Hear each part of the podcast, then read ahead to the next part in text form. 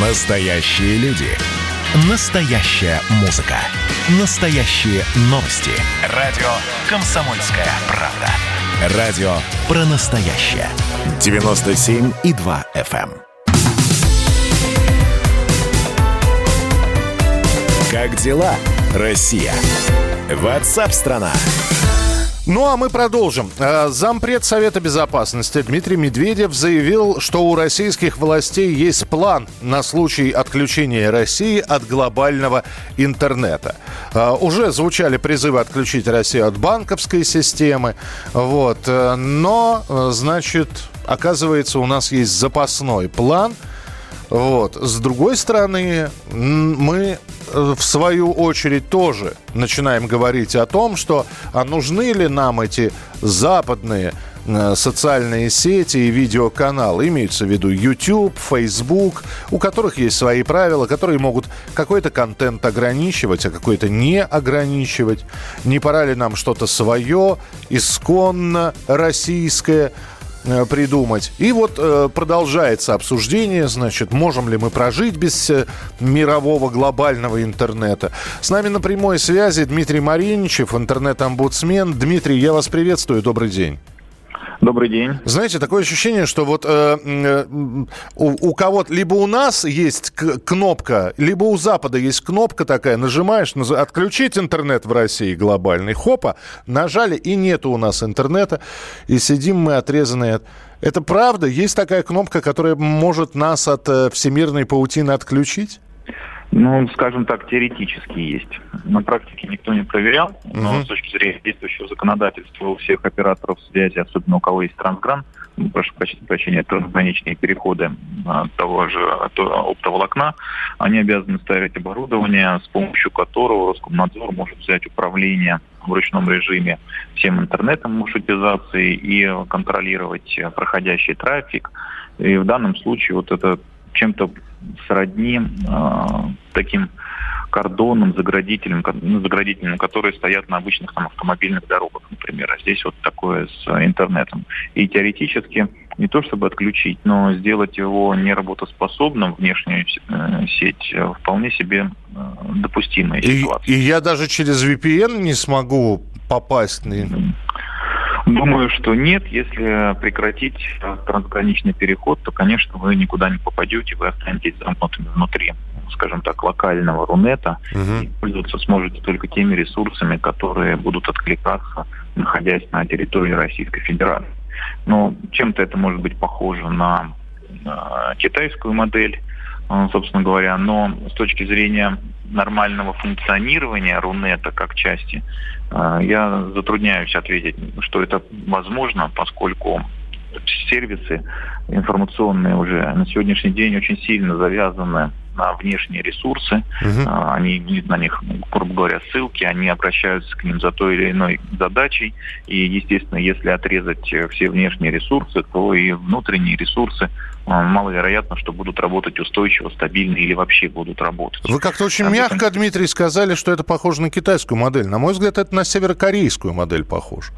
А, Ну, северокорейской модели, я не знаю, как фуnkционирует интернет. Только А, для туристов в гостиницах и то на определенные сайты, ну, насколько я помню.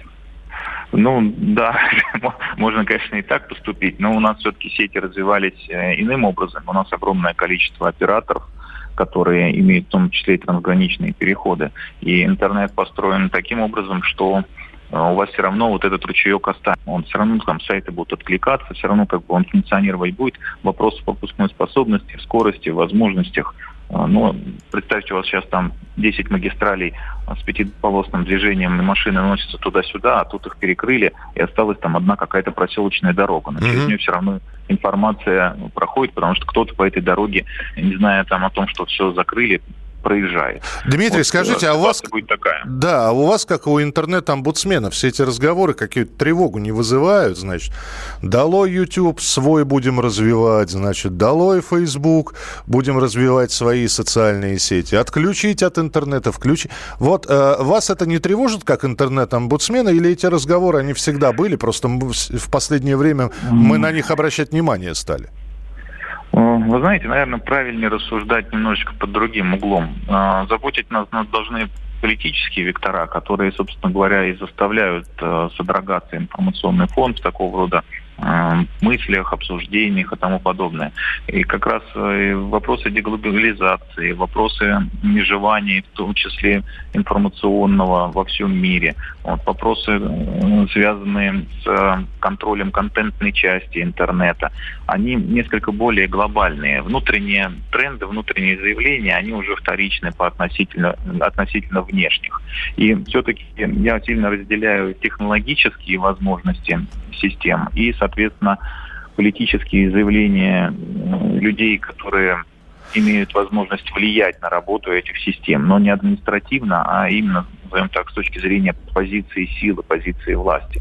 И вот эти вот разрывы, они все-таки колоссальные. И пока мы обсуждаем одно, появляются технологии, которые изменяют уже те, сам технологический информационный миропорядок, угу. и под него снова нужно будет подстраиваться политикам и людям, которые находятся у власти. И вот разрыв ментальности людей, которые находятся у власти с отсутствием у них достаточно Э, сильного технологического бэкграунда. И, собственно говоря, наоборот, людей, которые с технологическим бэкграундом или управляют и владеют технологическими компаниями, они не имеют вот этого вот политического опыта или веса или возможности э, находиться в каких-то властных позициях. Ну, в общем, и... как, у, как у Гоголя, взять бы нос Ивана Петровича и приделать бы его к голове Николая Сергеевича, ну, да. в целом, да. да, ничего не меняется с точки зрения классики жанра, поэтому переживать, наверное, особенно не стоит, но неприятно все эти тренды, скажем так, неприятно, они не приводят ни к чему хорошему, потому что это всегда конфронтация, какой бы она ни была, физической, информационной,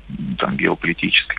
Спасибо большое. Интернет-омбудсмен Дмитрий Маринчев был с нами на прямой связи. Ну, давайте сделаем вывод такой. Никто пока Некоторые действительно думают, что интернет можно отключить, выдернув какую-то э, вилку из розетки. На самом деле все сложнее. Поэтому живем с интернетом. Знаете ли вы, мой милый лондонский друг, кто такой Зюзя? Это белорусский Дед Мороз. Он появился недавно. Вместе с белорусизацией, вот этой вот лукашенковской. Его резиденция находится в 10 километрах от польской границы. Но это же понятно. Все хорошее, светлое. Больше из Запада приходит, а из России ничего не приходит. Эдвард, а извините, это 10 километров от польской границы. Это не Беловежская или Пуща случайно? Очень концептуально было бы.